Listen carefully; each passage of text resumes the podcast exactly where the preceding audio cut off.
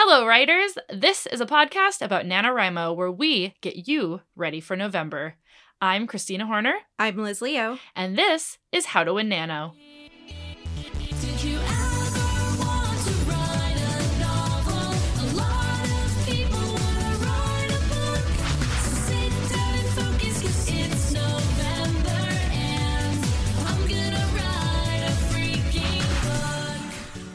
As a reminder, Kristina and I are not actually affiliated with NaNoWriMo in any way. We've just won a lot. Welcoming back one of our previous guests, Katrina Hamilton. She is going to explain to us one of these concepts that I have uh, started to explain wrong uh, on And I our feel like I podcast stopped before, you. and Kristina stopped me. So uh, to allow me to continuously talk about this in the future, we we needed to have Katrina on to actually explain the invention of the white room. And just in case anyone saw the title of this episode and was like, huh, I've never heard of that writing tool, I'm going to Google this, and got either nothing or something completely unrelated. This is something that.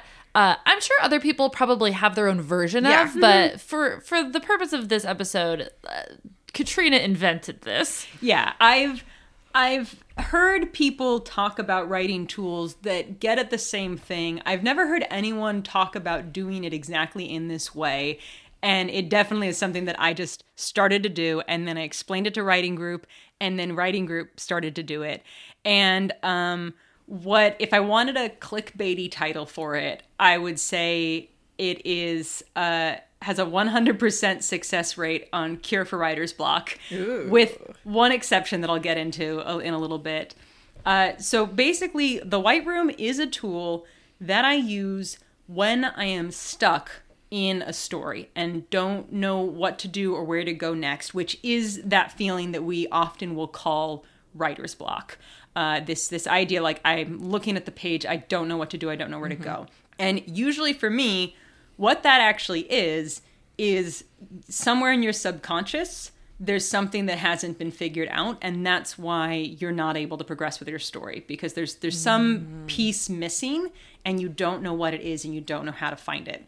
So what the white room is in its most basic form is um, you you get out your your piece of paper, your blank page or whatever, um, and you're going to take one or maybe more. Usually it's just one of your characters into a completely blank white room, and you're going to talk to them directly as the author of their story. So this is a conversation between you and your character, and you just keep talking until they've told you what is missing in your story. Uh, and that makes it sound like, oh, yeah, right, Katrina. But that is what happens. Oh yeah, 100% of the times that I have done this, it has worked. And how you want to manifest this exactly is up to you. Um, I think, Kristina, when you do it, it's usually like just the dialogue back and forth. Do I remember Yeah. that right? I do just the dialogue yeah. too. When I do it, I full on write a scene. Like there Huh. are dialogue tags. I will sometimes describe things. Because what's interesting is that for me, the room starts as blank and white, but sometimes things will appear in the room. Um, it's like suddenly there's a couch for the character to sit on. Um, occasionally, I'll walk into the room and the character's already there, like playing Wait, video games in or the something. room? Well, so that's the thing. You walk in? Sometimes I'm in the room. Sometimes I'm basically like one of the walls is a giant screen and I'm looking in as though I'm staring through my computer. Oh, I am always like omniscient voice. yeah. so sometimes I'm like I start as omniscient voice and then suddenly I'm actually standing in the room. See, to me, when I've done it, which I, when you describe it, that is what I've done. I've done it that way. I think I just described it poorly, Mm-hmm. but like I, it's more just like like audio. Like it, it's not. There's Oh, not no. like much visual. No, there's a visual for me. it's just like, voices. I very much picture like my character sitting. Sometimes it'll be like they're sitting on a chair, and sometimes other characters will like pop in and out. Um, but it's always like the characters in the room, kind of looking up, talking to omniscient voice, uh, and then I am just voice. See, what I think I didn't get maybe in the explanation before was them helping you figure out what's like wrong with the story or what needs to change. I think I just thought you just talk to them and But you and can. get info. But like that's why I don't think I think it's been interesting for me, but it's never led to anything revelatory because most of the time my characters just sass me, and I'm like, okay, and then I leave. Oh, I mean, sass me so much. I- my- yeah, yeah. they always sass you. Why? my white room scenes are 100% my characters like ganging up to roast me. Yeah, But it always manifests in them like knowing deep down what the problem is and getting it out of me. why are all our characters so sassy? Well, and the thing is, um, I'd say, Liz, there is just like a little bit more intention that I think maybe I, I recommend someone put Okay. into it. The, the whole point is that you've brought them into the room to find out what's going wrong in their story, like what's missing, and so you can sometimes ask them directly, like, like what what happened between you and so and so, or like how come I can't I imagine can't you falling in love with that person. yeah. Well, so that's the other thing to keep in mind. Your character, when they're in their white room, can have any level of knowledge that that you want. And usually i just sort of let my brain decide what it is but it, it could be your character near the beginning of the story where they don't know what happens later. It could be your character at the end where they do. Um, oftentimes i feel like my characters in the white room. It's almost like they're aware of being holograms type of thing. Like they they realize that they are just an invention but like they're fully aware of that while they're in the white room Yeah. in a way that they aren't in their book. Okay. Oh yeah, is- that's how is- I do it. This is really, really forcing a revelation on me that I actually have a very bad imagination and a very good subconscious because I like I was like, nah, none of this. so uh, that's that's the crux of the white room and and when i say like we've used this as a tool in writing group there's been so many times where you know usually in writing group like someone's having trouble with a story they bring it to the group we start talking about it we we go through it. Uh, yeah, sometimes they get to the point where we realize we can't help anymore and we'll just be like you should take them to the white room. Oh yeah, the number of times that someone is like pounding their head against the table and we're like, gotta go to the white room. yeah um Sounds like a sounds like a problem with the And- white room. yeah and it's just you and you just you take them there and you you keep writing until you figure out what's wrong um so i Like did detention.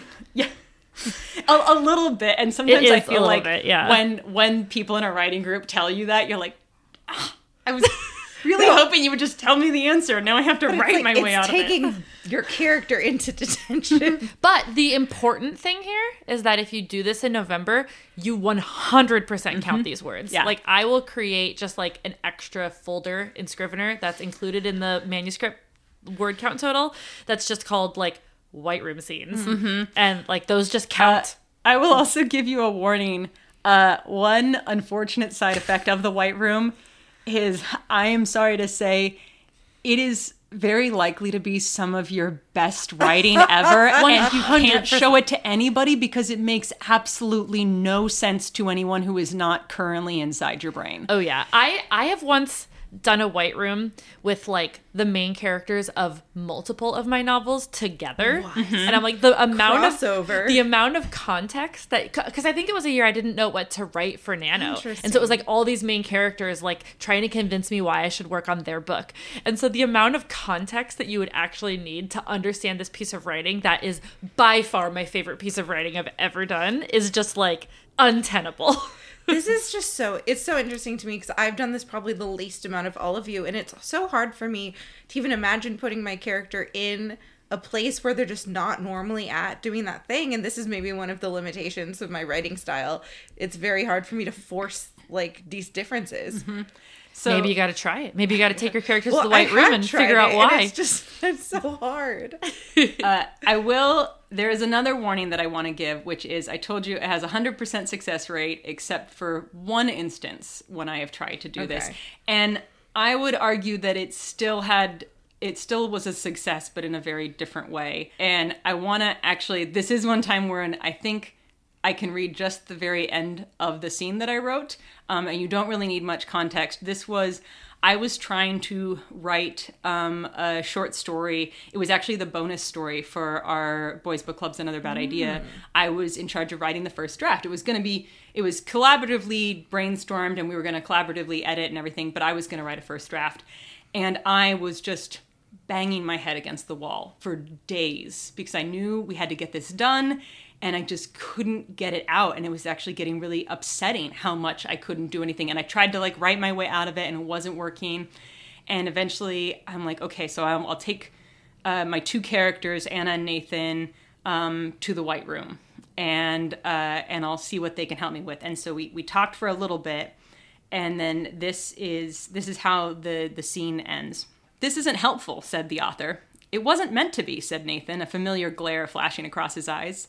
You thought you could cheat your way out of the problem. He looked up and around at the high ceilings of the white room, the piercingly white walls. Nathan raised his arms and did a slow spin as he gestured towards the great expanse of nothingness in every direction. This place is your cure for writer's block, he said. He walked over to her, her face becoming uncomfortably close. But you don't have writer's block, do you? he said. No, said the author, I don't. The author looked towards the floor, defeated and ashamed. Not ashamed of the truth exactly, only having tried and failed to find a way out of it.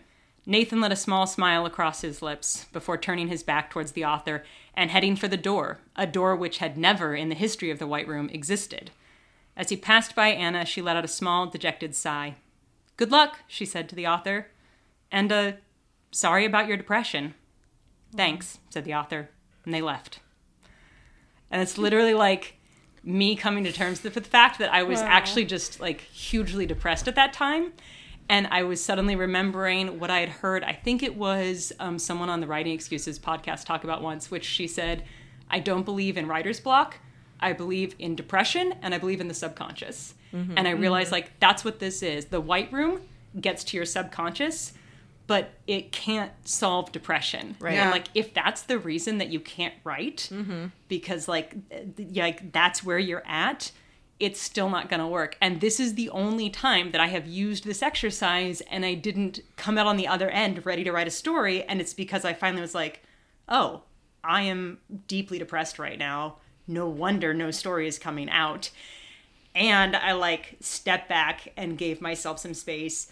Was eventually able to like cobble together a story.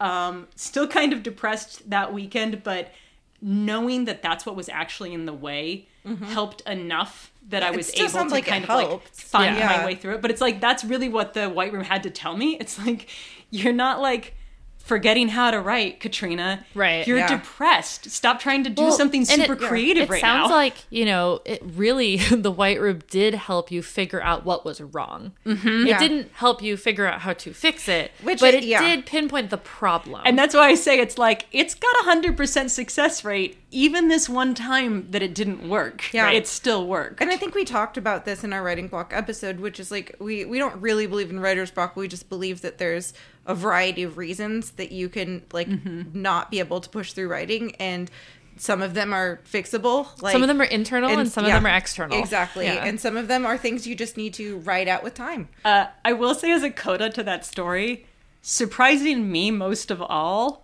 when I finally like banged out a draft and was like, okay, it didn't have to be perfect. We're group doing this anyway. It just had to exist. Yeah.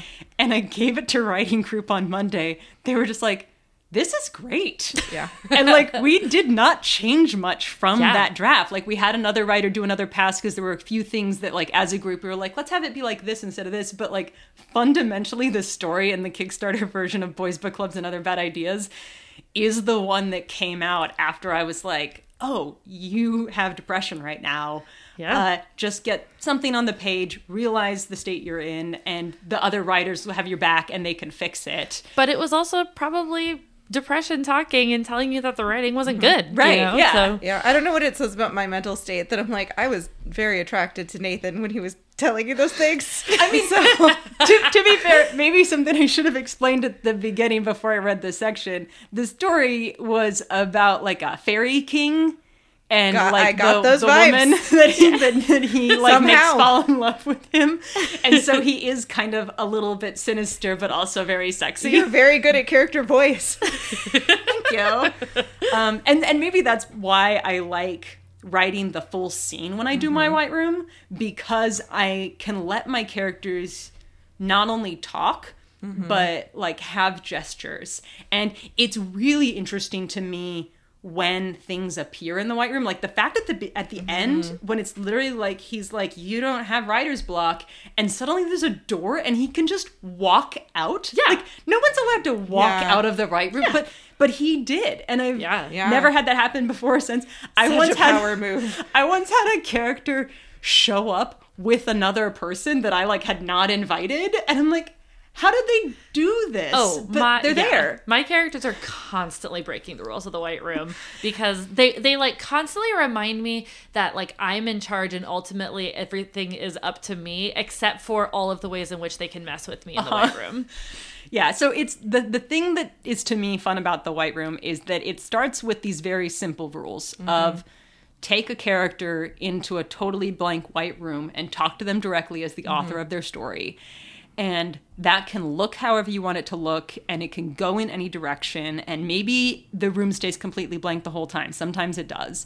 And maybe they bring in other things or other people, or maybe they walk out and like give you a medical diagnosis. But Yeah. either either way, it's I like we said with the small anecdotal sample size of our writing group, this has always worked. So if you're finding yourself stuck in your story, I highly recommend taking some of your nano words for the day and just bringing one of your characters into the white room and seeing what they have to tell you as as their their creator, their author. Um, Yeah, and don't it. be surprised when they get really sassy, and don't be surprised when you're very proud of your writing and you can't show it to anybody because it doesn't make any sense.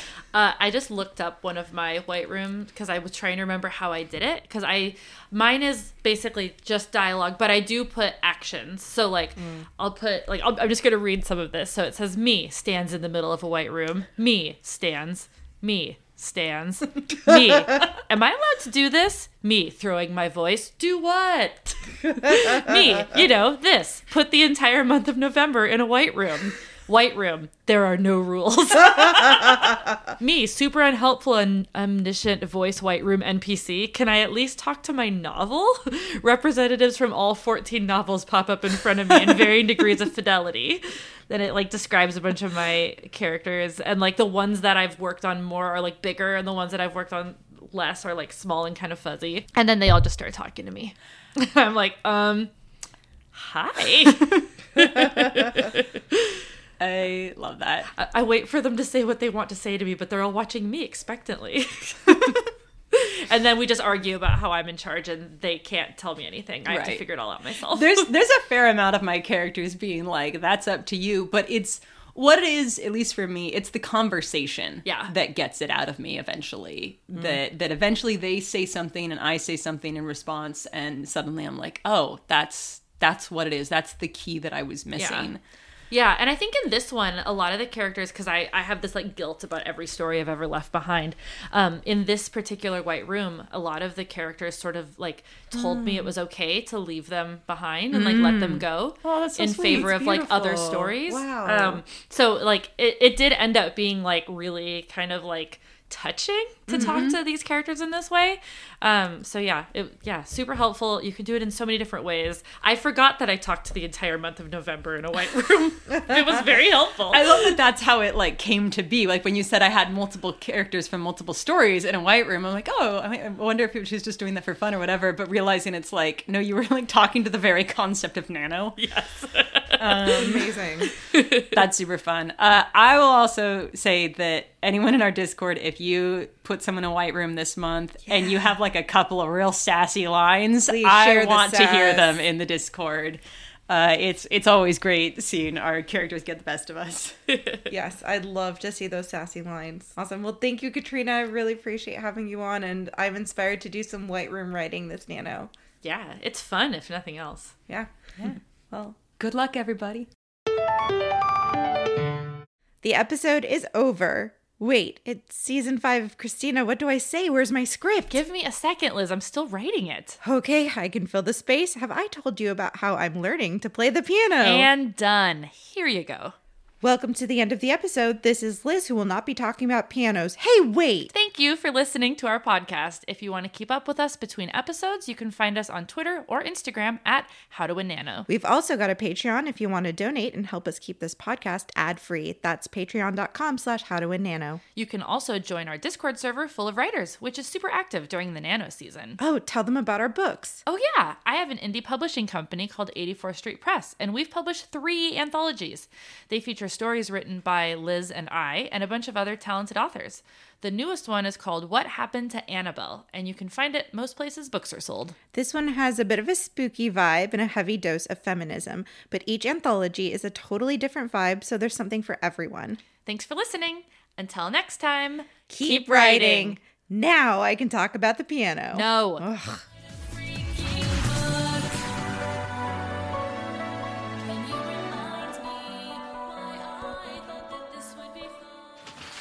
So we have back one of our favorite. Nope, starting again. I was like, I just didn't even know how to call that. Like, favorite what? Because, like, I felt like everything I was going to say would make someone feel bad.